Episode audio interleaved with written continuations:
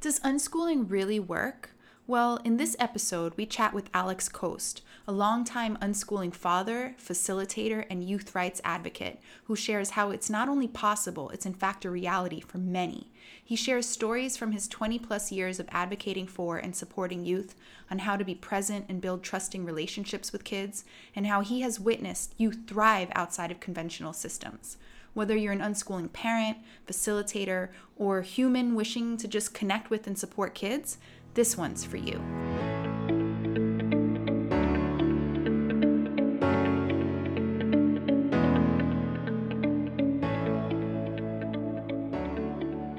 Well, we're here for an episode of Radical Learning Talks with our friend Alexander Khost, Alex Khost, and I'm so excited for this one. and so am I. I feel like God, Alex, there's so much we could talk about on our t- uh, like in our time together. And so I guess we'll just see where this goes and maybe and maybe start by asking you what you could tell the listeners that you find very important for them to know about you as we enter this yes. conversation and might help give them some context as to like who you are and and why they sure.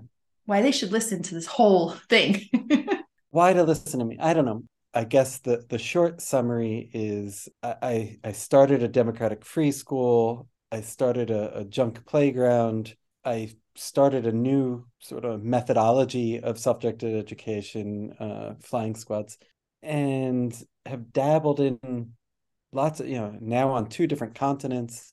Probably been to I want to say thirty different self-directed spaces and countries throughout Europe and, and North America, predominantly. And so I, I have a bunch of different cultural experiences. I've been doing this now for, well, it was a little over 30 years ago when I first got excited about it, and about almost 20 years ago now that I started as a practitioner in self-directed education. So I've I've it's I've had so many different metamorphoses of of ideas and things that I've tried out and uh, Uh, and maybe maybe the the best reason why if you want to listen is i've made so many mistakes and messed so many things up. I, I, have plenty plenty to share on how not to do things so. i i feel like a high recognition there. Yeah. Yeah i mean i think that's such a good place to start right? Because there's like we always say there's just not one way to do any of this to approach you know unschooling or self-directed learning or deschooling or any of it. It's just it i love what you said it's the metamorphosis like it's such a process of transformation. What i'm excited about is that you're still after so many years it seems like still doing it and you're still excited about it. It seems what it what is like most exciting for you these days in your world of I don't know, like self directed ed, youth rights advocacy, yeah. all the things. It's interesting because I've had some moments recently where uh, I, I, remember 20 years ago when when I was starting my my first school, uh, and I was really excited and bouncy and running around asking all these questions of of different school directors all over the place, looking for advice and meeting all of these curmudgeons, all of these like people who are like, ah, and, and being like, well, one thing's for sure, people in self-directed education seem sort of grumpy.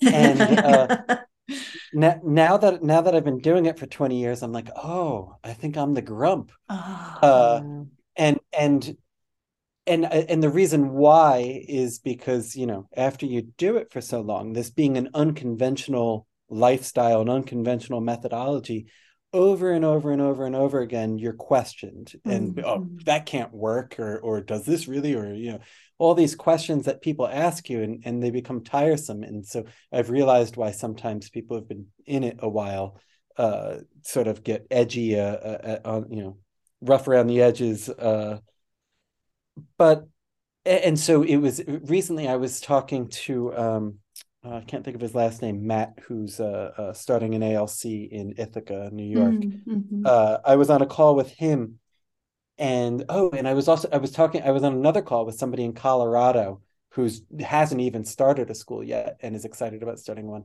And there were two moments in the last, say, month or two where I talked to people who are who are who are just starting and really hearing their enthusiasm was a wonderful reflection for me on oh my god i remember being that way. Mm-hmm. and and then thinking to myself oh i'm not that way. But i am excited about things. Um, for me maybe the answer is is a, a bit of a strange one and, and, i should explain for for listeners who who don't know my situation which is in the last nine months I, i've i've uprooted myself. Uh, i i spent many many years in Brooklyn, New York, where I had started all sorts of self-directed projects. And um, what about seven, seven months ago, I, I uh, married a Romanian, uh, my wife Sonia Khost, and um, she runs an agile learning center here in Cluj-Napoca, Romania. And uh, I came over and I've started as a facilitator at her school. Uh, and so it's interesting having done this for so many years i have so many tricks you know different mm-hmm. things that i know to do but all of a sudden i'm finding myself completely in a different culture with a completely with a new language that i speak at probably about a, a one year old level at this point. Maybe two year old i don't know and so the challenges of trying to do it all in a place where I don't understand the culture and I don't speak the language and, and with a whole new group. I had in Brooklyn, I had been working with the same group of kids for maybe about seven years uh, at Brooklyn Apple Academy, uh, where there was like this core group of kids that I had just worked with for years and years and years. And I watched them grow up from like seven year olds to being teenagers. Uh, and we had developed such a beautiful relationship with one another and now all of a sudden it's with a whole new group of kids who don't trust me and don't mm. have we don't have the inside jokes or, or anything in common uh, and so it's been sort of fun to start anew and i have been working with younger kids again and sort of the excitement has been like seeing the beauty of the uh, like every Wednesday this whole last semester, uh, which just ended for us it being the holidays now. Every Wednesday, I spent an hour with the kindergartners uh, at, at, at Green School here, and the tradition became for an hour I was in jail, which is uh, Inchisoare, which is uh, one, one Romanian word that I know well. They kept sticking me in jail, and I would break out of jail and basically one hour a week was me breaking out of jail but the, the joyousness of playing like games with kids where we didn't speak a word of the same language but just mm-hmm. seeing like mm. the smile on like a five year old's face and and how how interestingly how much we could learn to care about one another mm-hmm. just by playing that game but not even understanding the same language together so i guess to answer the question is just sort of the the the joyfulness, the playfulness of being with children again in like starting at, at square one uh, again and and having to develop the relationship and getting to just learn how to do that by playing together ha- has been it, has been like a, a, nice reset for me yeah i mean that. i can imagine it's not it's it's it's like a um, an evolved day one right because it, i would imagine like your your ability to not want to control them is far more evolved and advanced than when you first started this journey as most adults do. You know they enter with all of we enter with all our crap you know all of our our chains.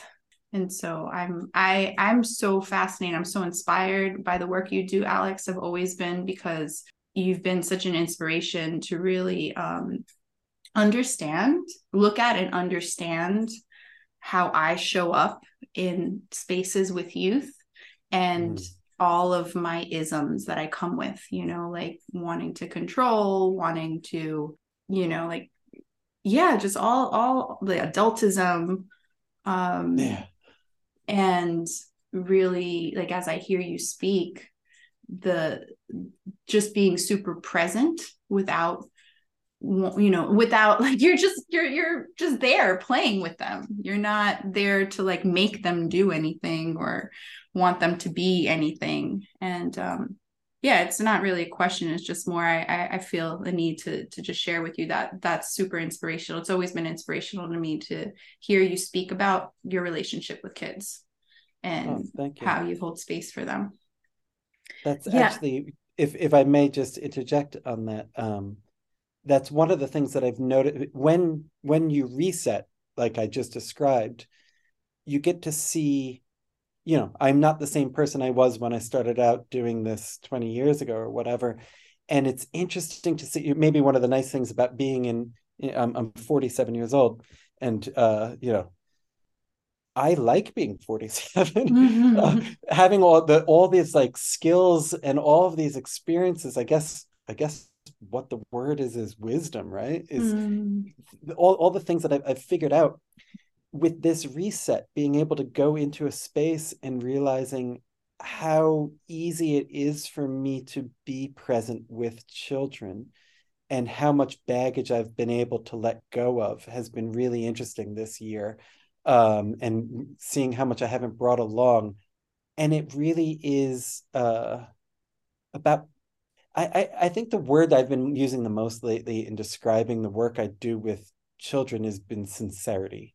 Mm. Uh, it really is just about going in and being completely honest, but not just honest, like just being present, being deliberate in, in your actions and and just really being present with the kids and and not not having no bullshit, having no no uh, uh no agendas, no expectations, that was an interesting one. I, I remember when my own children were younger, they they went through they were at a, a, at a free school they were at an agile learning center they were at two different unschooling centers they uh, are now unschoolers themselves uh, and um, so you know you fill out lots of different forms for the different types of schools or centers uh, the not just the liability forms but i can remember different ones having the iterations of like uh, you know can your child leave the the school campus uh, and then you check off alone with a friend with only with an adult or whatever and even when my kids were five i used to be like they want to watch r-rated movies they want to leave the campus by themselves like i don't care i always gave them 100% access to everything because i was like if they feel confident to do that go do it mm. uh, and uh and yeah like I, I always thought that the the r movie thing was a funny one because it's like no five year old wants to watch a R rated movie. They might say they do and they'll get two minutes into it, but no, like, they're going to be scared as shit. yeah, like you, that's like one of those, like, it takes care of itself. Like, mm. I, I don't need to enforce anything on that. And when they're feeling comfortable, then good, they're, they're ready for it. But, uh, in, and I remember one of the, one of the ones that kept a question that kept coming up was what are your expectations for your children this school year and i used to always answer it i have none and and i think that that's one that i've stuck with all these years is an important it's not to say that i don't have expectations or or, or sorry that i don't have hopes or desires and that sort of a thing but expectations not really and I, I think that's an important one for me in youth rights is I don't expect you to be anyway. I expect you to be whoever you are and to walk in and then we'll figure out how to be together uh, or not. Mm-hmm. Uh, and and I, I think that that's that's a big one that I, I've learned how to to do well walking into a space with a group of kids. And and that would be something that I would even like for here's a, a, a when when you describe it abstractly, maybe it's hard to understand what I mean. I'm going to give a personal example. My oldest son, James, he's 16, and he's he's kind of your classic uh, unschooler who like he loves video editing. He's really into video games, uh, and he's he's a gamer, and he's not a very academic kid. Uh, whereas my my I have three children, and whereas my next youngest, Oliver, is your classic like wants to take four science classes mm-hmm. each semester, sort of academic kid. They're just very different kids. And interestingly enough, despite the fact that I'm really into youth rights and self-directed education, I myself am kind of a, a quite like a snooty academic person. Like i love literature. I love reading. I'm the person who like if you you know spell your your or their there wrong like i'm like ugh god. Uh you must hate and- my emails then. and and james has really challenged me all the way along. Mm. and he, i used to read to my kids all the time. And at some point in time they were like dad like you know i'm like a teenager. Stop trying to read me books.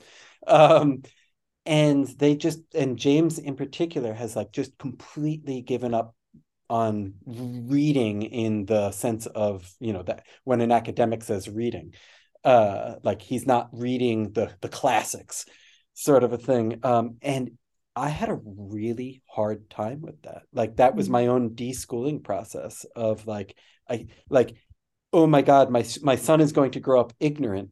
And here i am professing like youth rights and self-directed education to the world. And uh, you know i was having these expectations of my own son.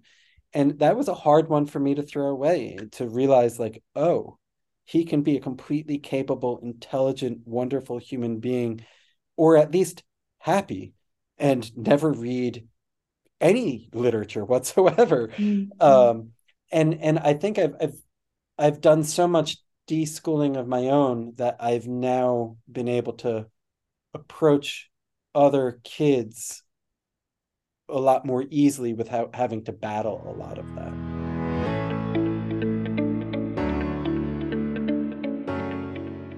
This is so interesting to listen to, Alex. And I find myself very quiet because I'm like, oh, I'm listening to a podcast. And then I'm like, damn it, we're recording it. I'm supposed to interview him. it's just very engaging what you're telling. And also, it fills me with a lot of hope because I am always looking at my own deschooling process and. I see these patterns play out like the other day when I I actually stopped myself from telling my kid to greet a person that came into our home.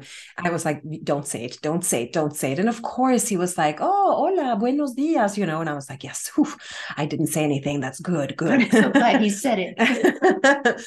but you know like we all have these programmings popping up and i i find it quite rare uh, to to speak to adults that actively work so much towards just accepting the kids the way they are and since we work a lot with facilitators and um, we see them evolve and we hear all these doubts and questions it's like so refreshing to speak uh, speak to you and to hear your experience and hear um yeah like with what mindset you have been raising your kids on one hand and with what mindset you go into self-directed spaces but also to see that even you have had to deal with these things because i think that sometimes it doesn't show I Oh. I I want to say for any facilitator or parent out there or whatever, I mean, I've been doing this for a really long time, and uh, you know, over the holidays recently, seeing family with my kids and stuff, I've had those like, aren't you going to say thank you for the gift that Mhm. grandma gave you? Sorts of moments where I'm like, oh my god, shut up! Yeah. uh, like it's so hard to if if for no other reason just because of the societal mores that you know are dictating that that's rude and how couldn't you especially when it comes to grandma and that sort of a thing um but also just it's so ingrained in us um like i i, find myself more and more saying to people don't be hard on yourself and if you Mm. mess that up like so so often i hear from parents who who are like oh you know i'm questioning myself and and this seems so hard and i i keep saying it is so hard like Yeah. you know like if if i there's any message is you're not and actually a message that i think i've learned a lot culturally in the last few years where i've been doing a lot of this type of work in other or or experiencing it in other countries if not doing it is there's no right way and there's no purist or there shouldn't be a purist uh uh you know like if for example do, doing writing um as the editor for for Tipping Points magazine for the Alliance for Self-Directed Education, get a lot of articles in from people all over the world. And I, I can remember one article that where we had a conversation, uh, the editors had a conversation on whether the article was really self-directed or not and whether we should publish it. And the, the big red flag that we had was that the, the kids in the pictures were in uniforms. And we were like, wow. what kind of self-directed space would have uniforms? And the article was from uh, a school in South Africa. Mm-hmm. And I remember us having this really long conversation about like, well, you know, none of us having ever been to South Africa, knowing very little about it, and being like, well, I don't know what the struggles are like in South Africa as compared to where I was sitting in in Brooklyn, New York. And like, who am I actually to say whether like the I, I actually don't know the answer to this one still. Uh whether like I should accept an article like is are you self-directed if your school forces uniforms on kids? From a New York standpoint, I would say no way in hell. Like if your kids mm-hmm. have uniforms, there's something wrong here. But who am I to say that about a, another culture? And uh, we, interestingly enough, we we ended up publishing the article because I thought that the article was just it had so much good to say and it was so interesting and i thought i don't know enough about this and i remember being in turkey and and talking to people there who were like we're struggling with human rights never mind youth rights. Mm-hmm. uh, and and me feeling so privileged and being like oh like and all of a sudden a lot of the like the the sort of hate speech I was reading in like radical unschooling groups on Facebook at in the day of like uh, you know like you give your children a bedtime curfew? Shame on you. Uh i was like oh like it's so funny how nitty gritty people in self-directed education get and how it becomes this like privileged nuanced like oh if you're not doing it this way you're not doing it right. And i think the message that i i've learned over the years and like the thing i'd love to emphasize to parents is like sure there's something to strive towards but like don't be hard on just being a parent in general is hard.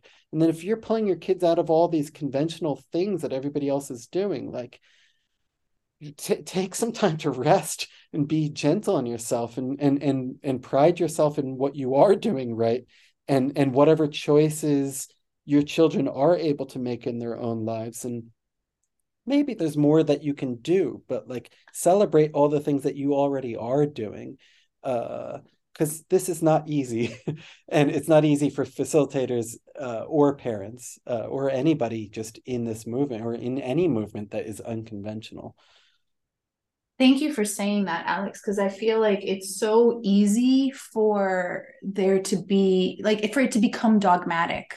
And i mean we're yes. we're working all the time to like check ourselves because and definitely have been guilty of that like ooh actually that sounded really dogmatic. Like let's try that again you know or like i learned from that.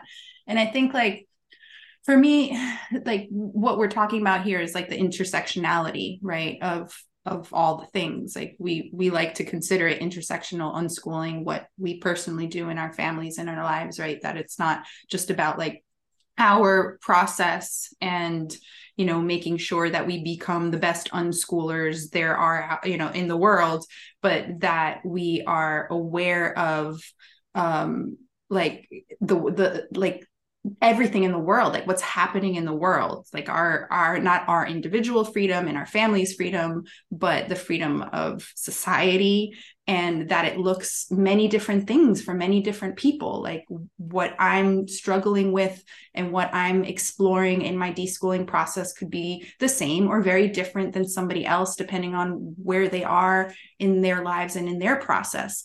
And i think that it, it's really dangerous when there are these spaces where we almost like begin to compete with one another as to like how deschooled or how unschooling we are. And what i what i kind of remember is that we're just playing into that system again. Like we're playing into all these dominant systems that we're trying to get away from yeah. once we start pointing the finger at somebody else saying that what they're doing is not good enough yeah we were talking the other day about like how we look at parents that are doing this work and the word that came up was heroic um, because it's hard, because it's really scary, because we're challenging the norm and we're trying so hard and we're failing so much, you know. And still, I find I find all of these parents that we are um, that we're heroic. We're doing a good job. We're doing something that very few people are doing when it comes to parenting. Yeah, uh, and I also remind people that the the example I always give is um, if if you're trying to make say the three of us uh, want to go to the movies, and uh, I say you know we're we're going to go see uh, this movie tonight at eight o'clock at this movie theater, uh, you know, and that's it. That's pretty easy. Whereas for me to get feedback from each of you about what movie it is you want to see and which movie theater is more convenient, and is 8 p.m a good time for you or you know should we make it a different evening all of a sudden we need to have a much larger conversation and if you take that to parenting or just being with children in general it's so easy just to tell kids what to do mm-hmm. uh, it's so difficult to listen to feedback you and and to take other people's opinion well it, it, it, never mind just children just in general it's so easy just to to authoritatively tell people what to do. It's so difficult once you start trying to have that conversation. It's one of the reasons i always argue I, I, hate when people use the word structured to talk about conventional schooling and unstructured to talk about uh, uh, self-directed yeah. education. And i say are you kidding i remember the first time i went to summerhill and they handed me a, a copy of the visitor's rule book because the the regular rule book was so thick that, that there wasn't uh, you know there wasn't enough time for me to read it all. And so they had like a, an abridged version for visitors. And i was like here i am going to what's supposed to be this the freest place in the world and they're giving me this massive rule book. And i remember laughing to myself saying to be free requires so much structure so much more. Uh, that's a uh, in uh, chris Mercogliano's book um, making it up as we go along about the albany free school he says uh, at one point, I think it's in that book, he says uh, a kid a kid who graduated the Albany Free School only goes up to eighth grade, so uh, a kid who was in conventional high school came back to visit him, and and Chris asked the kid, you know, what's it like in in public school? The kid said it's so easy, you just have to do what they tell you to do. And, and I love that notion. I think it's such a great one, and I, I think that that's important as as a parent or as a facilitator, it's really hard to sit there and listen. You know, when when my kids are like, "Well, I don't want to do that, Dad," and I'm like, "What do you mean you don't want to do that?" I'm like, "You just we're gonna go do it." you know, like like it's it's so hard to to listen over and over and over, especially I think as a parent, to listen to your kids and and to respect their their feelings and their choices and to in, in to weave that in. It's so easy to steamroller that and be like well you know we're, we're gonna go do this we're gonna go to this movie because i say we're gonna go and you're gonna like it. Uh, g- going back to my son james again he's i can remember the amount of times when he was a kid when he was real little i'd be like we're gonna go get ice cream. And he's like i don't want ice cream. I'm like what do you mean you don't want ice cream every kid wants ice cream and he's like well i don't want ice cream i'm like well, we're going to get ice cream. And you know, like and it's so easy as a parent to just be like, well, we're going to go get ice cream, but to sit there and to listen to why he doesn't want the ice cream and to figure out something and can we go out and so on and so forth. To, to do that for every step of the way is exhausting. Uh, mm-hmm. And so I, I see the reasons why a lot of parents and a lot of teachers or people who work with young people, why they end up essentially bullying them into doing what they want because it's hard to sit and listen to kids over and over again. I was going to say uh, one, one, other quick thought before I forget it. Uh, going back to, to the dogma of uh, self-directed education, uh, Antonio Buehler from Abrome, he and I uh, had started a joke uh, certification service for self-directed education, where, where, we will certify you on how self-directed you are. yeah. That's like when we get the question like, do you think self-directed ed is for everybody, for all kids? do I think it's no, I mean, uh, it, what you're saying reminds me of when I've been oh, asked in the past, like, well, does does it work for all kids? Right, right. And I'm and I kind of don't. I just I'm like, I don't really understand your question. you mean does does autonomy and choice and you know all the things does it work for every human um, but yeah I, I have these conversations with my son all the time too when i'm struggling in my process and i'm really honest with him too. I'm like you know sai it could be so it would be so much easier for me to just control you right now. But i'm working hard here you know? I'm working really hard to not do that. Um yeah it's so interestingly i just want to just a quick i want to say the payoff on the other side now that my kids are older is so worth it. Because it's it's uh, I, I remember uh, uh, hearing i don't know if it was a, a poem or something like that about people who uh, have like meditated so deeply to the point where they can walk between raindrops Mm-hmm. That, uh, that that's sort of the image I feel when when you meet a kid who has had that autonomy throughout their entire childhood. When you meet a kid who has been self-directed and now is older and is a teenager or in their early 20s, something like that, there's this something that I can't quite there's an essence about them that I can't quite pin down, but it's something like that walking between the raindrops. Like they're so at ease with themselves and they're so comfortable and they're such just nice people.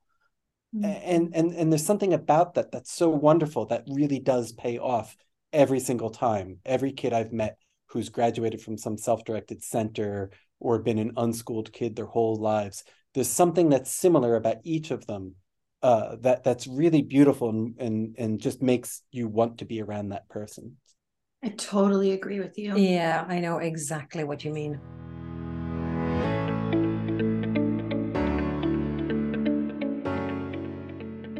And I something that always is so inspiring when I see these humans is just how themselves they are. You know, like they're not pretending to be anything. They're not um, apologizing for who they are. They're just completely whole and very happy with who they are. Yeah. yeah. Yeah. It's funny, Alex, because so you have you made a documentary a while ago now, right? Um oh gosh, is it now approaching the elephant, right? It's called. I just blanked on that.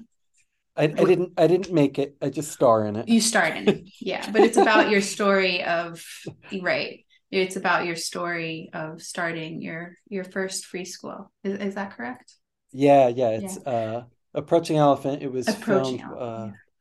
what what year was it? Well, it was uh it was when my son was my first son was born, so it was 16 years ago. So it was wow. a school I started 17 years ago uh that opened 16 years ago and the the the film is from day 1 to the last day of the first year.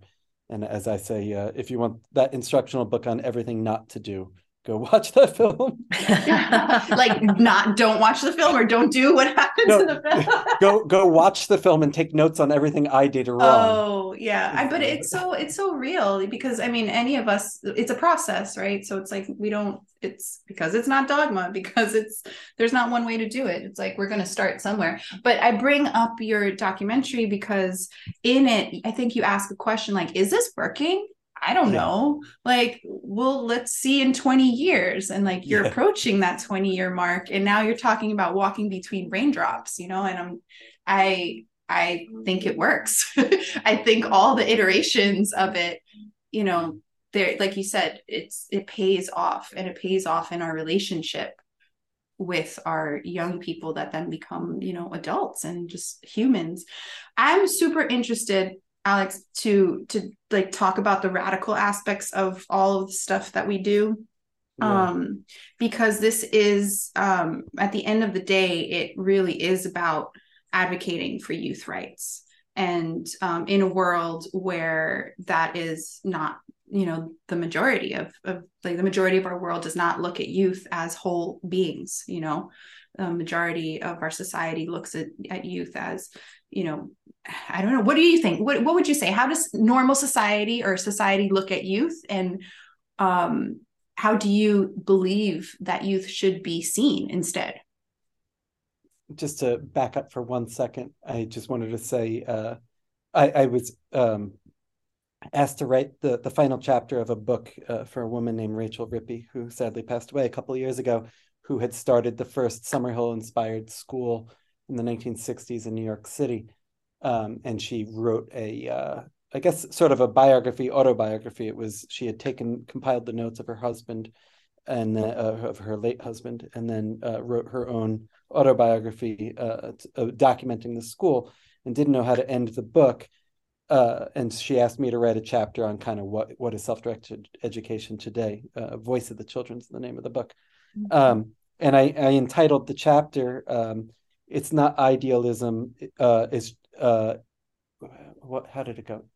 if it can be practiced, it's not idealism, it's just ideal. And and it's interesting how often I'm I'm called an idealist. So many people, when I profess my the thoughts that I have on youth rights are like, oh, you're such an idealist. But idealism is something that you're striving towards that can't be achieved. And what we're talking about almost 20 years in here isn't idealism. It's mm-hmm. reality. There are children there are adults there are people who were born and lived and died this practice this methodology this lifestyle. There are people who go and do it every day. That's not idealism. It's just ideal.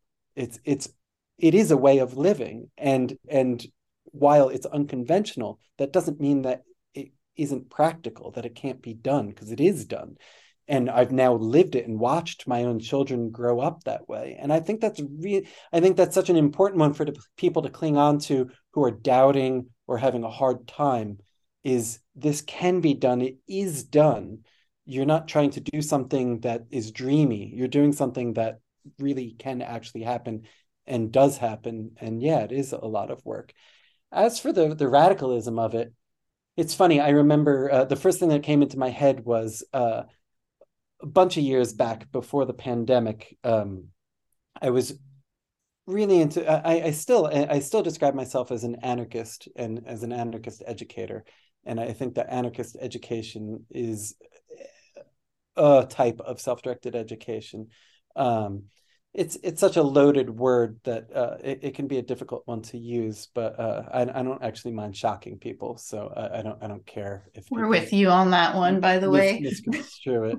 Um, but so at one point in time, I decided I was going around to some of the anarchist centers in in New York City, and um, was trying to get involved with them. And one of the most interesting things that I noted at the time, at least, was that it was a lot of people, kind of in their twenties or early thirties, uh, who were doing all sorts of work, amazing work uh, uh, that that I you know I was looking up to them. But I noticed that I guess because of the ages of the people who were involved in a lot of it, nobody had children, and they were pretty clueless when it came to children, um, as you know, as people should be who are in their who who don't have children of their own and aren't working with kids. That's that's fine. You don't have to. But I I started saying, hey, it would be really neat to to do some youth advocacy work within these centers and there was one in one center in particular that uh, I, I started doing some work with, and when when I started out working with them, now these are people who were like way more radical, doing like really challenging stuff, uh, um, challenging society in all sorts of ways. I started doing work with, and immediately they were like, "All right, so you want to do stuff with kids? We'll bring some kids into the center. So, what sort of a curriculum do you think we should set up with them?" And I was like, "What?" And they're like, mm-hmm. you know, what kind of a curriculum? Let's sit down and write the curriculum. And it's like, oh, oh, no, no, no, no, like no curriculum. And I thought it was so interesting that these people who believed in autonomy and and were so liberated in so many ways so quickly then were looking to oppress kids by placing in a you know like all right we're going to give you homework on on how to be self-directed uh and and i think even a lot of centers like um uh, um, Francisco Ferrer, who was uh, uh, about 120 years ago, opened up the Escuela Moderna in in uh, Barcelona. If you look historically, he was like writing curricula and publishing textbooks and sitting kids down in de- desks on like how to be good anarchists. Uh, and it didn't the the ideology and the the methodology we're not seeing eye to eye.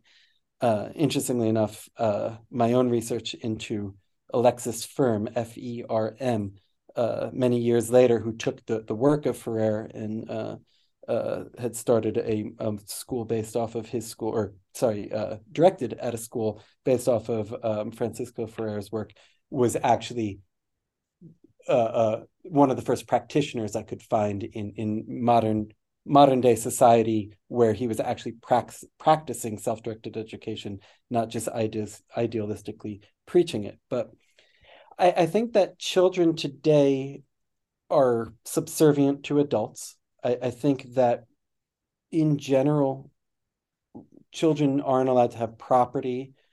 They're not allowed to own their own money. Uh, and and uh, one of the things I talk about with dollar dares in um, flying squads.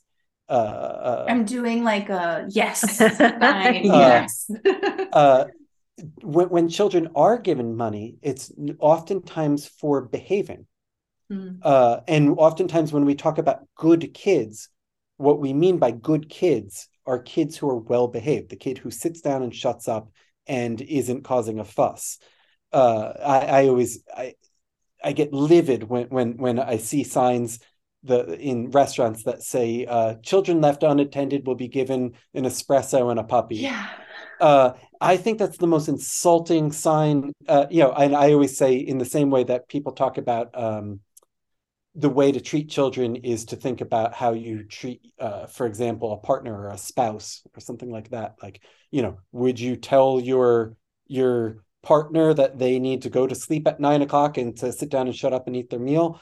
No, you wouldn't. So why would you do that with kids? I always say, you know, uh, do the same thing with signs. Uh, replace, you know, your your mm-hmm. wife left unattended is going to be given an espresso and a puppy. Like you put that on a wall, and your restaurant's going to be in a lot of trouble. Um, yeah. But but all of a sudden we say that about children, and haha, oh how funny this is.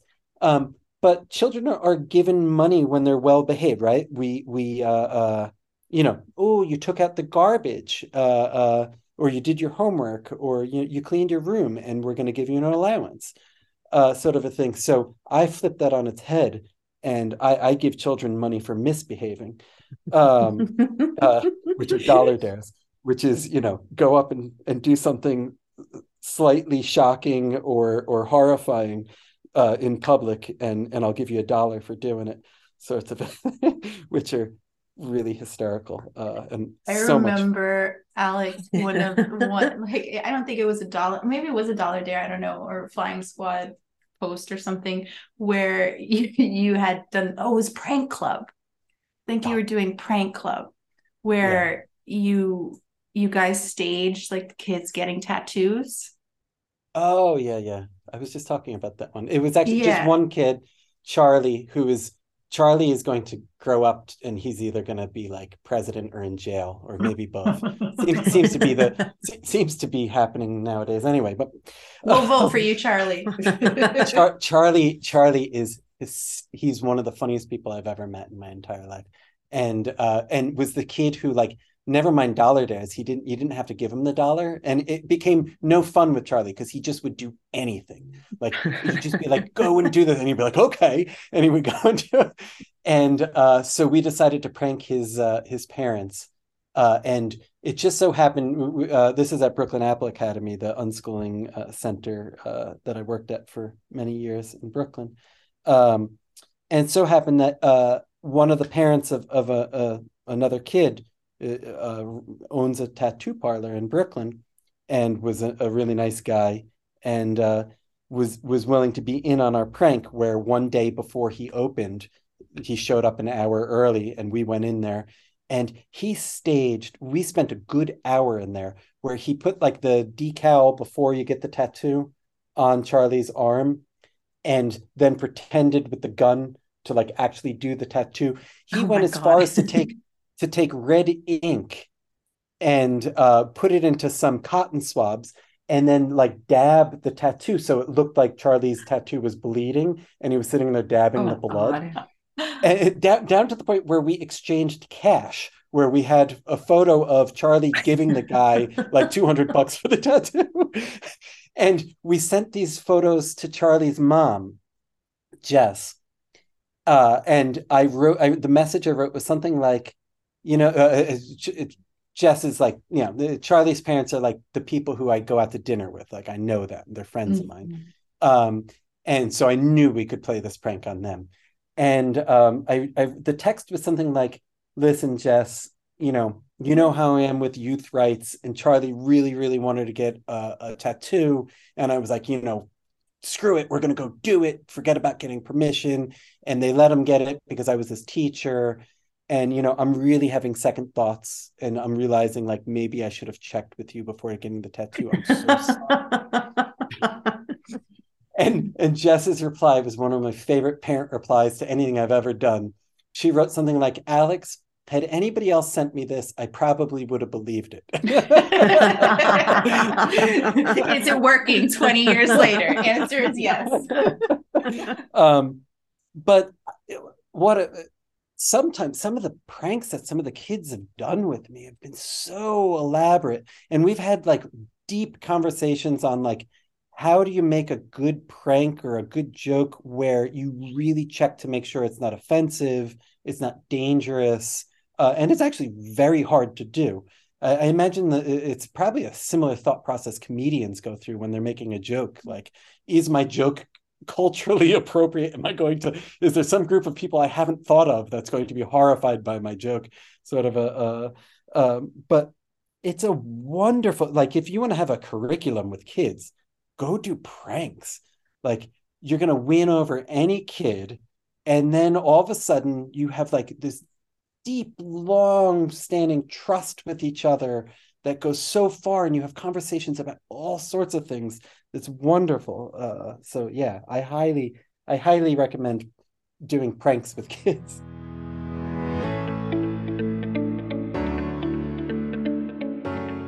yeah so like this is this is so interesting because you're already starting to answer the question that pops up in my head and it's like what is happening in those moments? Like why is this so trust building? What are the conversations about? Like could you could you bring us and the audience into like why is this so important?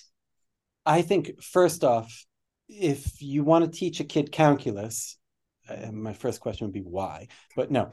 Um, i'm sure calculus has a good place uh, and some people want to learn calculus um, but no matter what the subject is it's not going to be done well if at all if there isn't trust.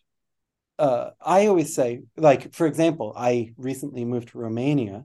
I'm working with a whole new group of kids. I took it straight back down to ground zero with kids, which is play games. Mm-hmm. And the, the intention has to be completely just to play games.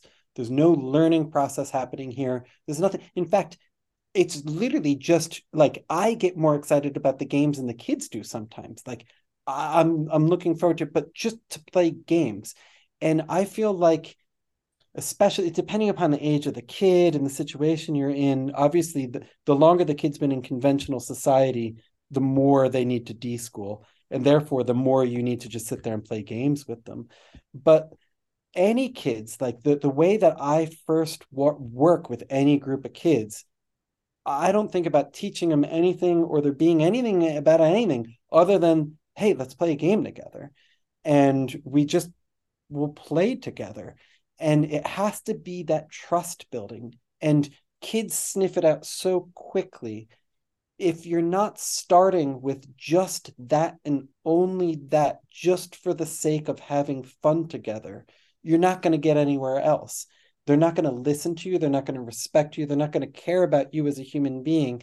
And ultimately it has to get to not just like respecting you but like really as family. I would say any mm-hmm. of the kids yeah, all the kids at Brooklyn Apple Academy and my flying squads, like the kids who I worked with for years, like I write to them now. Like one of them just wrote to me the other day who decided she she started ninth grade this year. She decided to go back to high school and she made it one semester and she just dropped out. Uh, and she was writing to me on Instagram and I was writing back to her. And I realized I was writing to her truly, sincerely, like this was one of my best friends. Like this is somebody Yeah. who I feel equal with, who I care about, who is my family. Like I, to the day I die, will care about this person. This is somebody who I am so close with. And and how do you start that with kids? By playing games. And if you want to up that one level further, pranks, especially doing it with kids who come from a conventional environment. Uh, I'm going to give a terrible example, but this is this is an honest example. There's there's a kid who I'm working with in Romania who's I think he's maybe 12. One of the fun things about self-directed kids is you never know how old they are. um, just like we don't know how old adults are. Uh, uh, but I think he's 12. And he's obviously when I when I first started working with him, I realized immediately he had no trust for me whatsoever, and clearly wasn't trusting in adults. I don't know why. I don't want to go into the the reasons why. It, it's not pertinent to the story. But um, we started talking, and I remember one day telling him uh, about my next door neighbor, the the guy who lived across the street from me as a kid. This guy Bob, who everybody in the neighborhood hated because Bob just did not respect kids. He uh, the example I gave the kid was he used to tell us that he was poisoning his lawn so that we wouldn't go on his on the grass on his lawn. and and many years later we found out that it was fertilizer it was putting on the lawn. And he was like that type of a guy. So of course, what does every kid want to do? Go on his lawn. Duh. And uh, I I ended up I realized one day I was very like going into deep details about how to do the the poop in a bag ring and run story which is you get a paper bag you poop in it you put it down on a doorstep you light it on fire you ring the doorbell and you run away because then when the person comes to the door they see a fire and what do they do? They stamp it out. And and this kid i remember it was this moment on this kid's face where this 12 year old's looking at this 47 year old from a completely different country is li- and the look on his face was like oh i can take this guy like i can t- take this guy seriously. Uh, like something changed that moment with that kid. And now i'm not professing that we should all go tell the poop in the bag story to kids to gain their trust or something like that. I wasn't doing it intentionally. I was actually just really into telling him this really funny story. But realizing that i was willing to go as far as that and to be that vulnerable and to tell that story he knew that I was being genuine. Mhm. There it goes back to the word sincerity again, right? I was really being sincere. I was really just sharing a story with like I would share a story with any, you know, like the sitting at the bar and telling the story sort of a thing, despite the fact that he was 12 and that maybe I could even get in trouble if it was found out that I told this story to this kid. And I remember a week later him telling me about how he and his friends break into an abandoned factory and how they've had to run away from the police. And I found myself again sitting there being like, whoa, that story's so cool. And now you might say, like, oh man, he's running away from the cops and he's breaking into, you know, he's trespassing and doing all this stuff. Had I approached that kid being like, whoa, whoa, whoa, like you you can't be trespassing and stuff like that. Like, had I thought there was a danger of this kid getting hurt or if he was telling me he was doing drugs or or you know like something serious it's a different story. But in the story it was obvious it was an abandoned factory. They were they were just being kids just wanting to go into the place where because trespassing's bad and that sort of a thing. And that you know and i knew that i hit a new level with this kid where he was telling this to me because he knew i would enjoy the Mm. story. And now now that he knows that he can tell that to me. I now have the ability that if he does come up to me with something serious, where it really is scary or dangerous or something like that, I can actually, in all sincerity, say to him, like, look, I'm really concerned about what you're doing. And I think that you need to stop or consider it or whatever. And he will actually listen to me Yeah. because we've now developed that. And as far as I'm concerned, until you have that, there's nothing else. After you have that, great. Now we can go on and learn calculus or rock climbing or whatever. Like we can go tackle anything together because now we're family and we have that trust in that relationship. But until that's built, there's there's nothing else should be done until that has been developed. and oh and sorry just to to bring it all back and pranking is a great utility for doing that with kids because it's little troublesome things that's not really it's not really bad. It's just bad enough. And it's a great first connection into doing that with kids. Yeah wow. Yeah. I'm just enjoying the story. I'm enjoying the the the, the, the episode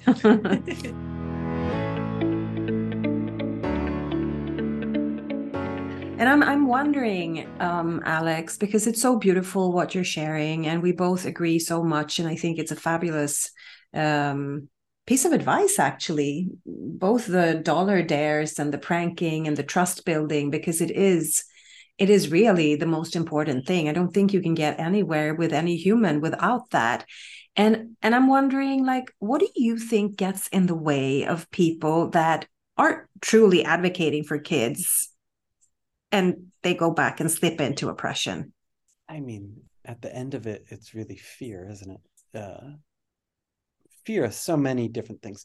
I, I, I think. Tell me more. You, if, if, if if you ask most parents, if if most parents were to answer honestly why they do a lot of stuff with their kids, they do it because they're nervous that the next door neighbor or the teacher or the their family at at a, a, holiday meal together or whatever is going to think poorly of them. I can remember when my kids were really little in New York City, being you know when you're on the playground, you're in the public school playgrounds. That's where kids play oftentimes. Even though my kids didn't go to public school, we went to the public school playground when they wanted to run around, and I can remember being really nervous at like when I was a new dad early on i can remember my kids like doing things like climbing up the slide rather than sliding down it and other parents going over to reprimand my kids and then me feeling the pressure of like oh maybe i should tell my kids that they shouldn't do that.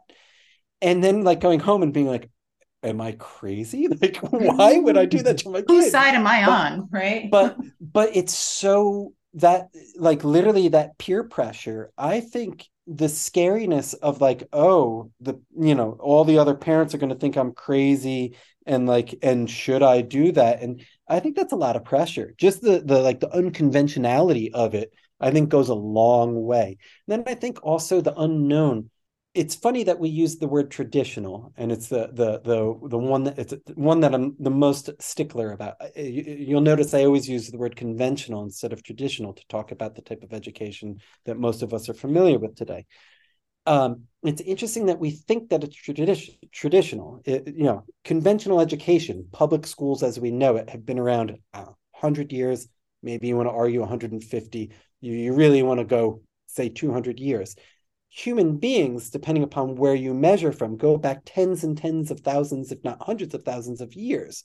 Yeah. And and education looked a whole lot more like self-directed education than it does like public schools for 99.9% of human history. And so it's not traditional, it's conventional. But because we can go back one or two generations and things are it, it, another one is like childbirth for people to think about having a home birth, people are like, Are you crazy? Who would have a home birth? That's dangerous. But when you stop and think about it, like we've had hospitals for a hundred years. Like people were having home birth. There was no, it was just birth. There was no home birth. It was just birth, right? Like you had a baby where you were, sort of a thing. It wasn't until very recently that we started doing it otherwise. And now all of a sudden having a child at home is dangerous. It's like, no, it doesn't have to be dangerous. Sure, it could be dangerous if you did it. Wrong. Anything can be but, dangerous, um, you know. But because we can go back two or three generations, there is no current conscious memory of having done it otherwise. And so all of a sudden the word traditional comes in because that's the way that mom and dad did it and grandma and grandpa did it. And I think that that's the other big reason why. I think in the same reason why, like, this is a, a lame analogy, but just for the same reason why, like, a lot of people go to like McDonald's when they when they go to another country. It's like all of a sudden it's like, oh, I'm in some weird country where I don't know the food and I don't know how to order it, and oh, there's a McDonald's and it feels familiar to me. And the capitalism has gained off of that so wonderfully the comfort of of of the familiarity uh, uh, the reason why advertising on that mass level works because like oh we we you know we see that brand logo and we know we can trust it because we've seen it before. And now we're in a culturally strange place and we all strive for the comfort of of that brand logo that we know. I think we do the same thing with children. It's like oh I went to public school and I know what homework is like, and I know what it means to be in 45 minute subjects and for the bell to ring and lockers and stuff like that. My kids are mad at me because they're like, man, I didn't get to have a locker. I remember my, my son Oliver, when I was fighting over uh, educational custody, uh, uh, he, he spent three months in a public school. And I remember the first day he came home from school, I said to him, I was like, you know, so what'd you think about school? And he was like, it's great. And I remember my heart sunk and I was like, it's great. What are you talking about? And I was like, oh, well, what, what, you know, I didn't say it to him. I was thinking that in my head. And I was like, oh, well, what's great about it? And he was like, dad, they have water fountains, working water fountains in the school. and and I think there's a lot to be said for that, both from mm. the like I think kids want that. I give a lot of advice to I was shocked when my now teenagers wanted to go to the homeschool, like the homeschool groups in New York have proms. And my kids were like, oh, damn right, I want to go to the prom. And I remember being like, what? You want to go to the prom? And then being like, of course they want to go to the prom because proms are normal. And teenagers want to be normal. And who doesn't want to go to the prom? Like they want to experience that. I think it's really hard to be unconventional, both for the kids. Like I watch my kids struggle with it, where they're like, "Dad, you like sent us to weirdo school our whole lives," and like, and and that that can be that can as a teenager, that's really hard. But it's really really hard on the parents too, because how I profess this type of education, this type of child rearing day in day out, I'm scared to death of it. I, I think, you know, every day I'm like, oh man, did I mess up my kids? Mm. And I think that pressure is a lot on people. Um, and and also it's it's tiring. It's it's easy to, you know, again, like going back to the authority, right? Like if I tell you what movie we're going to, it's so easy. You don't have to you don't have to make a decision. You just have to listen to me. And I think that it's really tiring day in, day out to be challenging that. I think a lot of parents just want to send their kids to school. It's like the public schools down the street, it's paid for by my tax dollars or whatever.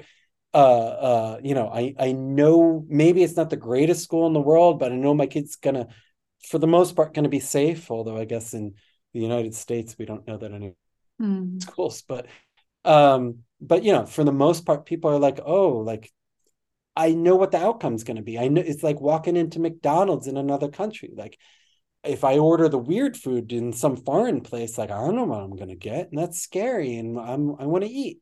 And like if I just send my kid to the public school, like I know what I'm gonna get, uh, and and I think that that's like eighty percent of it. Yeah, you know, it's like I feel like the more that I dive into my own deschooling journey, the like my fears change. I mean, I have all the fears that you mentioned, you know, like what are other people going to think of me and am I fucking up my kid? And I mean, I think it's it's very normal to have those fears living in the world that we live in in society that lives very differently than the way that we do, right? Yeah. But I what I'm noticing now is that my fears are changing whereas like I start to get fearful like I, I don't get so much fearful about what other people think I get fearful that um like I get I get fearful of the capitalism. I get fearful of like what if this continues? Like what if what if things don't change on a mass, you know, like level, like global level? Like what if like I, I don't know, the, the fears evolve as well, not so much in terms of what other people think, um, but more about like what does this mean for our future? Yeah, I it's uh, that's that's a perspective that has changed a lot for me being outside the United States. Uh, mm. It's mm-hmm. funny um, in that sort of a way where my teenagers are more pleasant than I was as a teenager because I've realized that they're still teenagers and they still need to, you know, all of a sudden I am not cool anymore and everything I do is questioned by them, which is a natural part of development. And thank God my kids are challenging me and doing all those things because that's what as a teenager you need to start being critical of the the people who raised you and and start that you know like that's really a, a whole level of auto- autonomy isn't it? To start questioning your parents and and everything that was true up until the age of 14 or whatever. Um but they they don't have that like the man to fight because they were they grew up as unschoolers. And so there's like also a much more laid back chill part about my my teens that than there is about a lot of other teenagers i've noticed. I've i've also noticed outside the united states there's like a laid back chillness to self-directed education because we're not like in the sorry i just paused because i just thought of uh i remember going into um police i think it's called police plaza one or something like that which is the main police department building in manhattan in new york city and i remember walking in i had to go in there once actually ironically to go to summerhill because i had mm. to get mm. some document that showed that I, I had no criminal record uh, and i walked in there and i remember like audibly saying to myself oh my god i've walked into the death star um, like all it was just like floors and floors of police officers in un- uniforms and I remember stepping away from New York and being like, oh, New York is like, is the Death Star of capitalism. Like New York City is the the epicenter of capitalism. And the further you get away from that, as you like, as I'm sure the two of you know, as as you like step outside of the like deep fight against capitalism culture and you start getting into a place like Romania where sure they have capitalism here. I I really I laughed so hard when I found out that they have Black Friday here. Mm-hmm. and I was like mm-hmm. but you don't you don't have Thanksgiving. And they were like yeah I guess it's an excuse for a sale. I don't know. Um but uh but it's not as it's not as intense here. There's not as much of it. So there's less to fight. And it, it feels less scary and threatening to me here uh, like the whole there isn't as much of a, a, rush in the same way that like maybe my teens there's not as much of a rush to like fight against the man because they've pretty much grown up uh, they had a nice calm relaxed childhood where they got to like sit back and think and spend the time how they wanted to i'm uh, that's one of the things i'm really enjoying being where i am now is like i'm feeling less hopeless mm. because people here are a lot more like this is the week between uh, uh, uh, Christmas or Hanukkah and and New Year. Really, here it's just Christmas and, and New Year's, right? Uh, and nobody's at work. And like, I've gone to shops and they're all closed. I'm like, why are they closed? It's like, oh, because like people relax. What a yeah. concept. Um, yeah. And so there's there's like a little bit less of that. And it's it's interesting how much youth rights ties into capitalism in that way, where we're all like raised to be good little capitalists and how we need to be productive all the time. Like we always, if we're not in school, we're doing our homework. And if we're not doing our homework, we're in the after school club. And if we're not in the after school club, we're, I don't know, studying for the SATs or doing some volunteer thing so we can put it on our resume to get into the good college. And all that stuff, like we don't ever rest and relax. And how much of it is just about that? Yes, absolutely. That's a big deschooling theme here yeah. too. Um, yeah. And I feel like so much of the conversations that I have with Sai are about like, dude, you're good enough. Like, you don't have to do that. I'm not asking you to do that. And you're good enough if you don't do that, if you choose to opt out, because so much of the messaging is like, your self worth is dependent on whether you participate in all of those things. Um, and so yeah. just going back to the wholeness of each individual. Alex, I feel like we could talk for hours. Gosh, yeah. there's so much there's so much to talk about. Would you come back on another episode? Please. Sure, yeah, I'd love to. Cool. Is there anything that you like any parting words, like anything you feel like you would like to say before we jump off? I guess just the just to conclude or summarize, maybe this is sort of obvious, but I don't know if I said it outright, is for me, this isn't, it's not about a school or an education. When, when, when I started down this path, uh, 20 years ago, I, I, I or whatever, 17 years ago, I found myself living in the town that I grew up in for reasons I won't go into. and there were no never mind self-directed schools or, or choices there were no alternatives at all in the area. And i was like i'll be damned if uh, my my wife at the time was pregnant with our with our first child. And i was like i'll be damned if my child is going to the school i went to.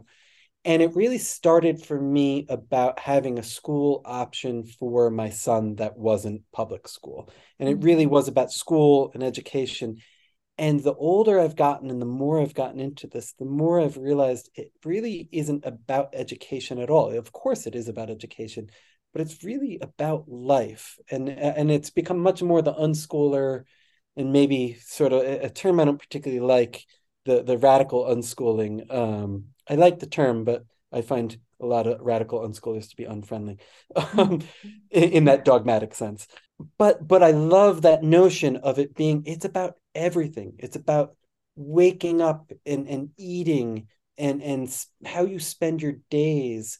And and and that's really altering for you whether you're a child or an adult any person. Um and and it's really about just altering your life completely to be able to make healthier choices for yourself healthier choices for the planet uh and and just to honestly to be a happier person uh, and that that can t- that can take place in so many different ways. And even for like the people who don't have the means or the bravery or or whatever to pull your kids out of school or whatever that doesn't mean that you can't like give your kid decision making power over certain things like how are you going to walk home from school? Or what what type of groceries are you going to pick up or on saturday what you know what board game are you going to play together or whatever? Like it can be small things. It doesn't have to be this massive radical thing. Mm-hmm. anything that you can do to help children make to to to allow children to have the space and time in their lives so that they can empower themselves and and the adult role in that really is because we live in a world that strips children of that. It's to defend children's ability to to really be that fence that pushes off the rest of society that's trying to dictate to them. And to give them the space and time to be able to go and make any decisions is a is a win for your kid. It's a win for society. Uh, and and so you know i think just making any choices in that in that direction are, are wonderful. And to make them for yourself as well uh, as a parent as a facilitator as an adult as a human being. So very wise words. I love that image of being a fence, you know, because the world ex- like all of it exists. It's not going anywhere right now. Um yeah. So yeah. Thank you so much, Alex. It's oh, been such a pleasure having you. It's been a pleasure being on.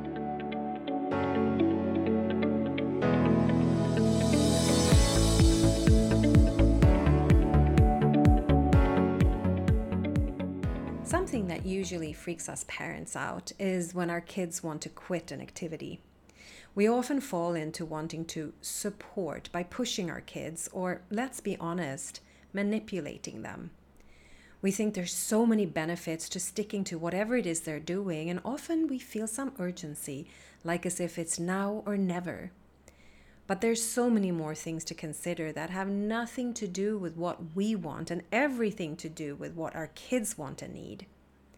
In the next episode of Radical Learning Talks, we talk about this and how to navigate when our kids want to quit or give up.